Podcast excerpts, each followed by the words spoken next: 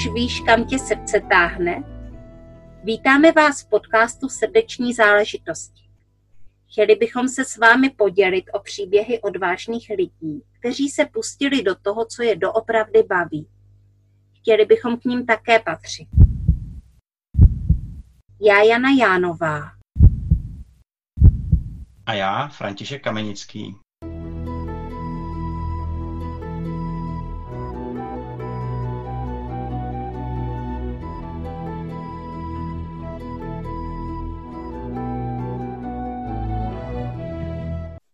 Dobrý den, milí posluchači. Hra, hlásí se podcast Srdeční záležitosti. Jsme u první epizody a my jsme si tady s mým parťákem Františkem Kamenickým řekli, že se nejdříve představíme a to tak, že já dneska představím Františka a příště představí František mě. Souhlasíš, Franto? A ano, zdravím vás všechny, já jsem tady taky a souhlasím naprosto, Jani. Mm-hmm.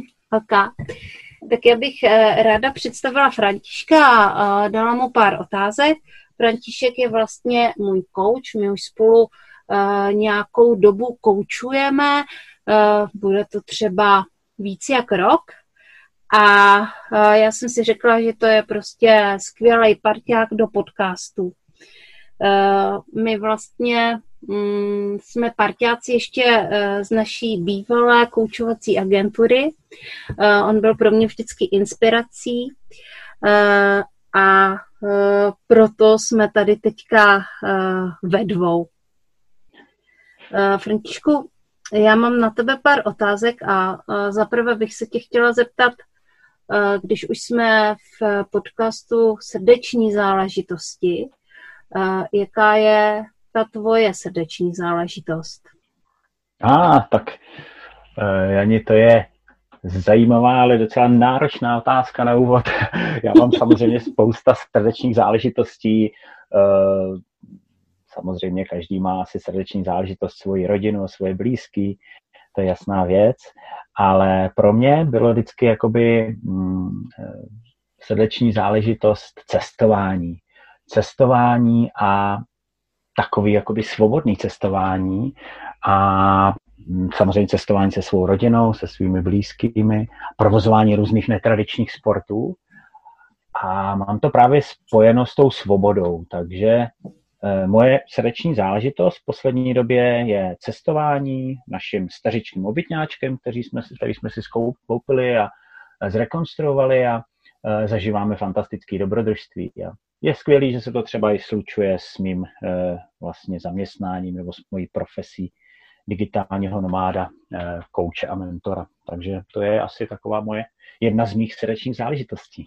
Mm, to zní hrozně svobodně a uh, Františku, kde už jsi všude takhle byl uh, s tím svým uh, vozem a s rodinou a uh, se svým povoláním digitálního nomáda a kouče, mentora. A jaké země už si navštívil? No, tak to by bylo, eh, výčet by byl asi eh, docela, no, jak, jak, jak se to veme, no, pro někoho nemoc eh, velký, pro mě docela solidní, protože samozřejmě jezdíme po Evropě, zatím jsme se eh, nedostali dál na nějakou, nějaký jiný světadíl, ale s rodinkou jsme eh, navštívili například, projeli jsme celý balkánský poloostrov, byli jsme například v Albánii, v Černý hoře, eh, samozřejmě Makedonie, projeli jsme Srbsko, naše srdeční záležitost Řecko, to je nádherná zem, svobodná, strašně svobodná, tam to je prostě taková meka svobodného eh, cestování s obytňáčkem. No a třeba loni eh, jsme uspořádali takový road trip, takovou zajímavou cestu eh, do Litvy, Lotyšská, Estonská. Zastavili jsme se vlastně až na hranicích s Ruskem, kde jsme to měli nějakých 100 kilometrů do Petrohradu. Bohužel nás zarazili víza, jinak bychom tam určitě se vydali dál a plánujeme to v budoucnu eh, vyřídit si víza a jet, jet tam dál na východ. Mm-hmm. Jasně, to zní zajímavě. Já jsem v Rusku a v Petrohradě byla.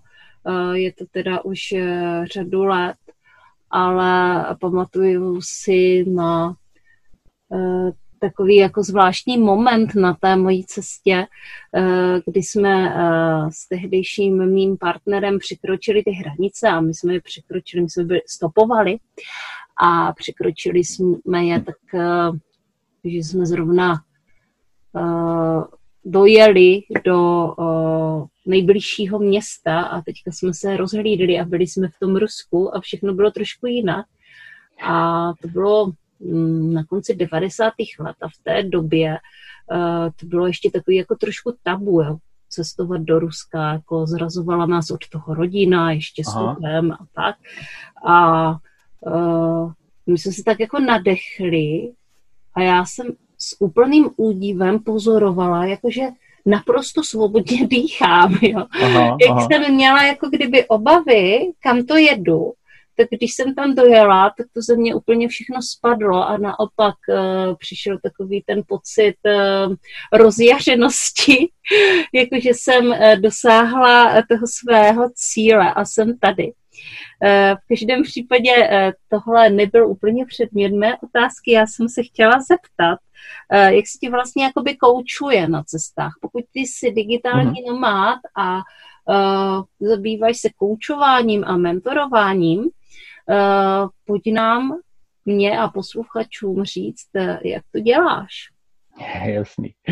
No, je to, je to skvělá věc, je to, je to perfektní a uh, já vlastně dřív ve své bývalé profesi jsem vůbec něco takového nemohl dělat, ani jsem na to nemohl pomyslet. Svobodně si cestovat, vlastně věnovat se, věnovat se svým zájmům, svým setačním záležitostem a zároveň si vydělávat eh, na živobytí na cestách právě eh, digitálním nomádstvím.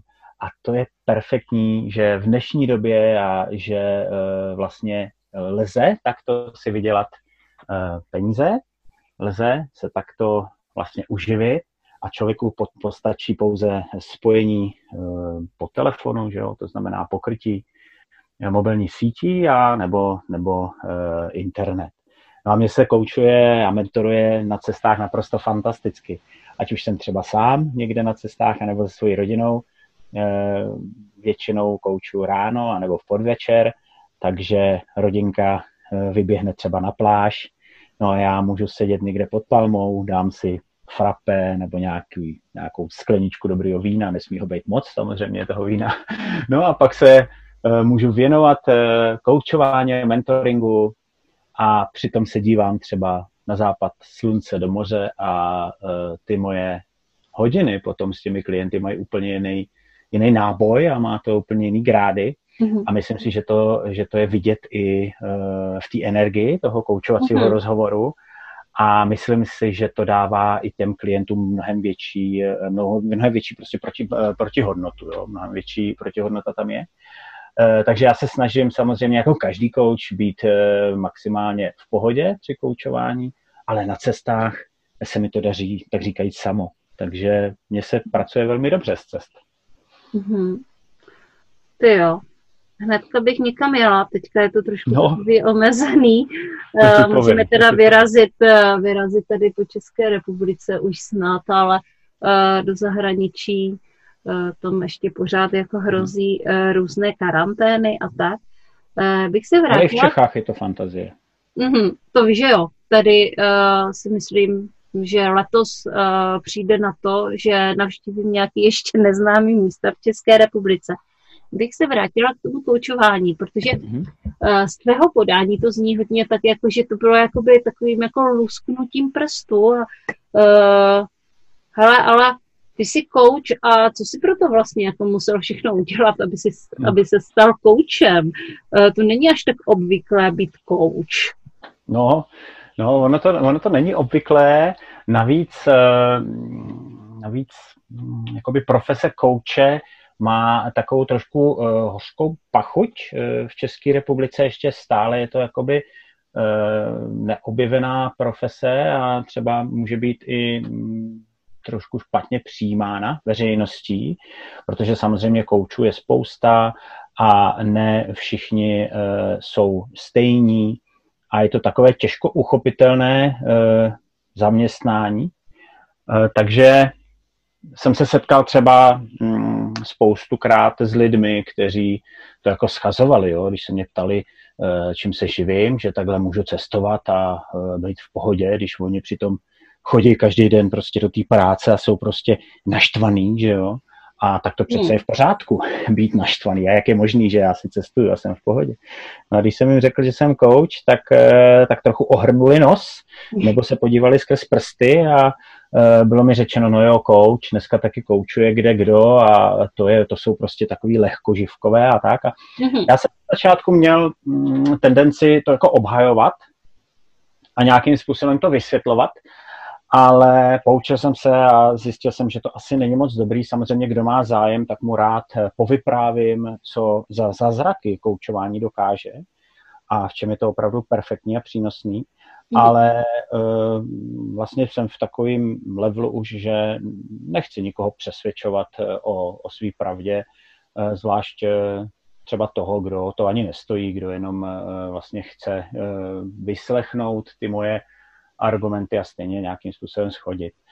Eh, v každém případě, když se vrátím k tomu původnímu, eh, na co se mě ptala, jak mm. jsem se k stál, tak eh, já jsem byl dlouhé roky státní zaměstnanec, já jsem byl policista, 18 let celkem, 10 let jsem sloužil na hraničním přechodu s Německem a vstupem vlastně České republiky do šengenského prostoru byly zrušeny vlastně hraniční přechody a služba na hraničních přechodech a na zelené hranici. Mm-hmm. No já jsem se zvláštním řízením osudu mm, dostal z našeho malého eh, horského městečka v Krušných horách na hranici s Německem až eh, do Prahy, na Pražský hrad, kde jsem sloužil vlastně 8 let u útvaru pro ochranu prezidenta České republiky. Eh, služba to byla zajímavá, já jsem se tam naučil spousta zajímavých eh, dovedností, které mi mimochodem slouží i v mé koučovací a eh, mentor, mentorské praxi. A samozřejmě to byla práce, kdy se člověk setkal se spoustou zajímavých lidí, dostal se na spoustu zajímavých míst. Základna na Pražském hradě byla fantastická hrad, to je něco nádherného, to je prostě nádherná věc a srdcová záležitost mm-hmm. moje. To věřím. No, ale jak, jak vlastně jsem se stal koučem, jak, jak to vlastně všechno bylo? No, bylo to tak, že moje manželka se začala o koučování zajímat jako první. Uh, ona je taková bytůstka, která se hodně zajímá o meditaci, o různé vizualizace, různé léčitelské metody a, a mm. taky přišla s koučováním. Mě to nějak nechávalo chlad, chladným, protože už ji znám a vím, že eh, je spousta různých, eh, různých záhadných věcí, kterým ona se, ona se vlastně věnuje a pro mě je to všechno těžko uchopitelné. Ale koučování to bylo něco jiného. Ona si vlastně eh, najala kouče, najala si Aha. profesionála. Já jsem proti tomu samozřejmě vůbec nic neměl, jo, protože je to úplně v klidu, my to takhle máme spolu zařízený já se věnuju svým sportům a ona se věnuje tomu, čemu chce. No ale uh, bral jsem to jako takovou běžnou záležitost, ale po pár týdnech jsem viděl, jakoby, že se mi ta manželka mění před očima. Nutno dodat, že mu teda, jo. a uh, bylo to, bylo to skvělé, protože ona skutečně, uh, je to fantastická holka, vždycky byla, ale uh, byla taková, dejme tomu, uzavřená do sebe. Teďka jsem viděl úplně, jak rozkvétá, jak zapřádá hovory s lidma, dřív, dřív spíš tak jakoby se držela zpátky. V práci si ji lidi začali mnohem víc vážit a ona si tam dokázala mnohem víc nastavit hranice se svými podřízenými. Dokázala si vymezit svůj osobní prostor a prosadit si své úplně eh, v pohodě a s větší grácí a noblesou. Dřív samozřejmě taky tyhle kroky byla eh, nucená dělat, protože dělá vedoucí, vede, vede tým, malý tým lidí, ale pak z těch kroků třeba nebyla moc v pohodě, jo. Byl, furt to nějak umílala, jestli to bylo OK, jo. A teď, mm-hmm. teď vůbec ne. Teď to bylo všechno skvělé, protože ona byla někdo uh, jakoby úplně jiný, dá se říct. A uh, i doma to bylo parádní. Ona byla víc v pohodě, více smála, byla taková šťastnější. Tak jsem si říkal, co to je to koučování? Co to je za mocnou sílu, když to dokáže člověka takhle posunout před? No a začal jsem se zajímat uh, vlastně o to, uh, co to, co to je, jak to funguje. No a tak jsem se dostal až do uh, koučovací akademie, kde jsem uh, absolvoval docela náročný, ale zajímavý uh, kurz, který byl docela dlouhý, nebylo to ani, ani, ani vlastně žádná levná záležitost, bylo to poměrně uh, finančně náročné, mm-hmm. no a trvalo to rok, byl to rok vlastně intenzivního kurzu, kdy jsme se setkávali převážně online, no a po absolvování tohoto kurzu jsem vlastně se stal profesionálním koučem No a začal jsem si ta, takto pomaličku, polehoučku vydělávat na živobytí koučováním. Mezitím jsem samozřejmě opustil svoji profesi e, policisty, no a pak jsem se mohl stát koučem, který si vlastně i vydělává na živobytí koučováním a mentoringem. Takže takhle jsem se stal já e, digitálním nomádem a koučem. No super. Eh, na tom tréninku jsme se konec konců poznali i my dva. A to, co je možná pro posluchače bude zvláštní, je to, že my se vlastně známe jenom virtuálně. Že my jsme se ještě nikdy neviděli tváří v tvář. No, to je pravda. To za, to, za to spolu intenzivně koučujeme a vymýšlíme různé věci, ať už teda vymýšlím já, když jsem koučovaná, a to já pořád něco vymýšlím, a vlastně i tento podcast je uh, produktem koučování. Uh, hele, uh, když se na to tak jako podíváš nadhledu, uh, teďka koučuješ, jsi digitální nomád, si vlastně tady tím přerodem získal a co si naopak ztratil? Mm-hmm. Eh, hele, zajímavá otázka. Moc děkuji za ní. Eh, je to určitě důležité, aby si posluchači mohli udělat obrázek, co jsem získal. No, jak už jsem říkal, pro mě asi nejdůležitější takovou hodnotou v mém životě je ta svoboda. Eh, svoboda vlastně ať už v rozhodování, ať už třeba v tom cestování, volný čas, že jo, protože nikdo z nás neví, jak dlouho tady bude a kolik času mu ještě zbývá. A ten čas využít podle svýho, to je prostě pro mě alfa omega.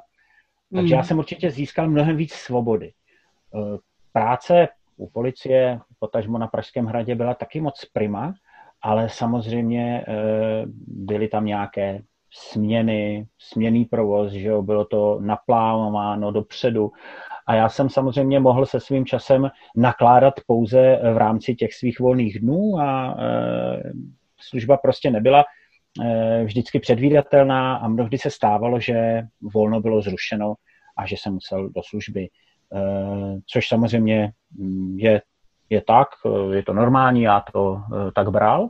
Mhm. Nicméně nevyhovovalo mi to úplně k tomu mému svobodnému životu, jsem chtěl se dostat. Takže já jsem tím, že jsem se stal digitálním nomádem a koučem a mentorem, tak jsem získal svobodu. Uh, mnohem, mnohem větší jakoby svobodu v rozhodování a v tom vlastně, co si eh, naplánuji a kam pojedu. Je to mhm. opravdu na mě a je to něco skvělého. Jo? Je, je to fantastický, když uh, ti nikdo a nic nediktuje, když to mhm. máš jenom ve své hlavě a můžeš se rozhodnout, kopneš do vrtule a prostě teďka jedeš. Ok, a co jsi ztratil? Skvělý. No a ztratil jsem, mm, to možná bude eh, zajímavý pro posluchače a možná i jasný. Já jsem ztratil samozřejmě tu jistotu eh, stálého výdělku. Eh, když jsem se rozhodoval, jestli dám výpověď u policie po 18 letech, samozřejmě si dokážeš představit, že to nebylo jednoduché mm-hmm. rozhodování, protože vlastně já jsem měl vždycky tu jistotu za sebou, tu jistotu, že toho 15. to tam prostě cinkne, bude tam mít ten, eh, ten kýžený eh, finanční obnos. Mm-hmm. A to je věc, která mě tam asi nejvíc držela. Samozřejmě v každém zaměstnání eh, je někde něco fajn a někdy něco špatně. Každá mince má dvě strany, ale člověk tam tak nějak pobývá, protože si myslí, že by se třeba sám neuživil, že na to prostě nemá. A přiznám si, že jsem samozřejmě stejně jako všichni ostatní, kteří o tom uvažují a stále ještě se trvávají v zaměstnání, tak jsem měl strach. Normálně jsem se bál, že se nedokážu uživit, že eh, prostě ne, neuživím rodinu, že to bude špatný. A, je asi přesto... docela přirozené, že jo? Mm-hmm, asi, určitě, určitě to, to, je, to, je, to by bylo asi divný, to máš pravdu, kdyby se člověk nebál. Uh, ale tak nějak jsem do toho šel, protože jsem věřil, že se to dá a uh, skutečně uh, ztratil jsem teda tu jistotu toho stálého výdělku pravidelného to se v mé profesi jakoby nedá nikdy naplánovat. Zdá mm-hmm. se mi, že bude a nebo nebude. Samozřejmě přichází a odchází různé, různé záležitosti, teďka například koronavirus, že taky, že jo, nebo uh, může přijít nějaká krize. Uh, lidé nebudou investovat do osobního rozvoje, ale budou si šetřit peníze. To člověk nikdy neví. Ale já musím říct, že to za to všechno stálo, protože i za tu nejistotu, která vlastně je spojená s naší profesí, eh, tak to ta obrovská svoboda, kterou eh, získávám, tak eh, za tu nejistotu to všechno stojí. Mhm. No, to je jako docela pecká, jak se vlastně jako cítíš jako v té nejistotě, mhm. která tě potkala na cestě eh, profesionálního kouče. Eh, jaké to je žít v nejistotě? Ono to takhle, když to takhle řekneš, tak to zní opravdu děsně, jo, jaký, jaký je to Já vím. v nejistotě. Ale uh, já bych spíš řekl, nebo aspoň tak to na mě působí, že žít v jistotách je trochu nuda. Aha. Uh, mít, mít jakoby jistotu, jak to vlastně všechno bude. Uh, pro někoho to může být třeba jakoby důležitá uh, záležitost, žít v té jistotě, ale já jsem si furt říkal, teď tyjo, teď já jsem přece nebyl seslaný tady na tu planetu proto, nenarodil jsem se proto, abych žil v nějaký jistotě ze dne na den, z měsíce na měsíc, z roku na rok. A e, ten život mám prostě strašně naplánovaný. Já, já, mám, já dostanu ten plán služeb a já přesně vím, kdy můžu něco podnikat a kdy nesmím něco podnikat a, a když mám ten volný den, tak stejně nevím, jestli nebudu stažený zase do, do práce, že do zaměstnání, jestli mi to e, volno nebude zrušeno. A přišlo mi to takový sice jistota, ale e, taková jakoby trochu nuda. Ještě teďka jsem sice mm, jistotu uh, ztratil, stáleho výdělku, ale naopak já mám obrovskou škálu možností. Mám možnost ovlivnit svůj život, já mám možnost e, různými kroky třeba usměrnit to svoje podnikání. Vlastně koučování můžu zaměřit na určitou skupinu lidí, s kterou se mi třeba dobře spolupracuje a který já budu tu hodnotu dávat mnohem víc. Eh, když uvidím, že je to posouvá, tak můžu třeba eh, svoje umění nějakým způsobem sformulovat, aby, aby oslovilo zase další skupinu lidí. Je to prostě taková tvůrčí činnost a přestože mm-hmm. tam není ta, ta jistota eh, toho stálého výdělku, tak ano, někdy člověk v roli kouče či mentora vydělá fajn peníze, někdy vydělá méně. Je to jako na houpačce, ale jak říkám, mě to za to stojí, ta uh, nejistota, protože člověk získá mnohem víc, získá, jak jsem říkal, tu svobodu, získá možnost ovlivnit svůj osud a získá opravdu dobrodružnou cestu, po který se může hmm. vydat a je vlastně tvůrcem toho svého osudu a to je, to je prostě fantastický pocit, který se nedá vůbec s ničím srovnat. Jasně a to nás prostě baví být uh, tvůrcem svého osudu. Uh, já mám, ještě jednu takovou praktickou otázku. Uh, nebo vlastně možná spíše takovou filozofickou, ale zároveň je i praktická a možná našim posluchačům uh, bude blízká.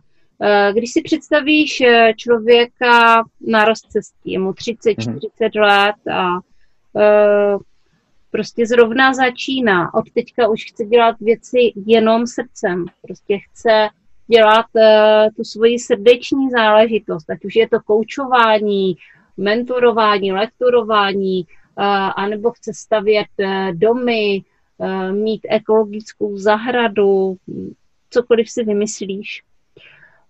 Tak on si na cestu bere jako takový pomyslný baťo. Uh, mm. Co by si do něj měl zabalit podle tebe? No, uh, on tam určitě něco už zbaleno má, si troufám tvrdit, mm-hmm. že už tam něco jakoby uh, zbaleno má, aniž by, aniž by třeba chtěl, tak tam určitě má ty pochybnosti, o kterých jsme se před chvílí bavili. Má tam třeba ty strachy, který ho jako ty balvany v tom baťohu táhnou zpátky. Uh, má tam pochybnosti o, o sobě samý myslí si třeba, že to nedá, má, má tam spousta jiných a jiných negativních myšlenek, které samozřejmě jsou spojený s takovým velkým krokem životním. A to je asi normální, jak jsme se bavili, že to tam jo, je. Jo, to je asi normální a to je eh. zrovna to, co tam možná ani tolik jakoby mhm. nepotřebuje, jo. Ne, přesně tak, přesně tak. Prostě tam měl uh, jako přidělit něco, aha, aha. něco. No v každém, v každém případě tady to, o čem jsem se bavil, že tam asi má, tak s tím mu právě může třeba po, pomoci coach, protože může vlastně eh, to s ním probrat a jsou techniky a metody, jak ty jeho strachy a předsudky a vůbec ty myšlenky negativní o sobě samém, jak samozřejmě nějakým způsobem zlikvidovat, po případě je zredukovat Protože samozřejmě s takovým nastavením se dělají špatně ty velké kroky změn. Naopak, kouč eh, mu může třeba pomoci do toho baťohu přibalit další věci.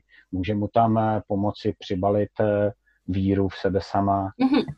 probrat s ním třeba jeho silné stránky, na kterých, mm-hmm. na kterých můžeme spolupracovat, protože když ta cesta proměny je založená právě na těch eh, silných stránkách člověka, tak eh, velmi pravděpodobně ta proměna klapne a bude to, bude to velká jízda. Eh, určitě by si tam měl mm, přibalit taky tu špetku sebereflexe, aby, aby věděl, že můžeme samozřejmě mm, jakoby budovat ve své hlavě nějakou velkou vizi, ale furt musíme být, jak se říká, nohama na zemi. A s tímhle vším Eh, samozřejmě může kouč eh, velmi pomoci. A já neříkám, že to člověk bez koučování nezvládne, vůbec ne. Ale hmm, možná prostě se do toho bodu dostane za mnohem delší dobu eh, a z mnohem hm, vlastně vydá mnohem víc sil, bude o to stát mnohem víc sil, ale hm, s koučováním, po případě mentoringem se mu to může splnit za mnohem kratší časový úsek. Takže mhm. určitě, mm, když bych to měl schrnout, odvahu, sebereflexy, eh, chuť samozřejmě eh, dělat a zkoušet nové věci mm-hmm. a omezit eh, na minimum tu zátěž v podobě strachu, v podobě nevíry v sebe sama. Teďka to trošku Aha. vypadá, Františku, že uh, ten člověk si má jako na cesty uh, za srdeční záležitostí zbalit kouče a proč taky ne, jako klidně. Uh, koučování je zajímavý proces a stojí za vyzkoušení. Já ti moc děkuju za dnešní rozhovor, příště si to otočíme uh-huh. a ta spovídaná budu já a, uvidíme, co, eh, co ze mě vyleze, když budu mluvit o svých srdečních eh, záležitostech. Eh, v každém případě já se moc těším, měj já se taky. krásně a a měj se krásně. Jasně, děkuji moc, děkuji jen, že jsem tady mohl uh, se trošku vyspovídat. Bylo to moc prima, líbilo se mi to a taky se budu moc těšit na příští díl našeho podcastu, kde si tě zase já pěkně vyspovídám. Měj se pěkně. Dobrá. Ahoj. Ahoj.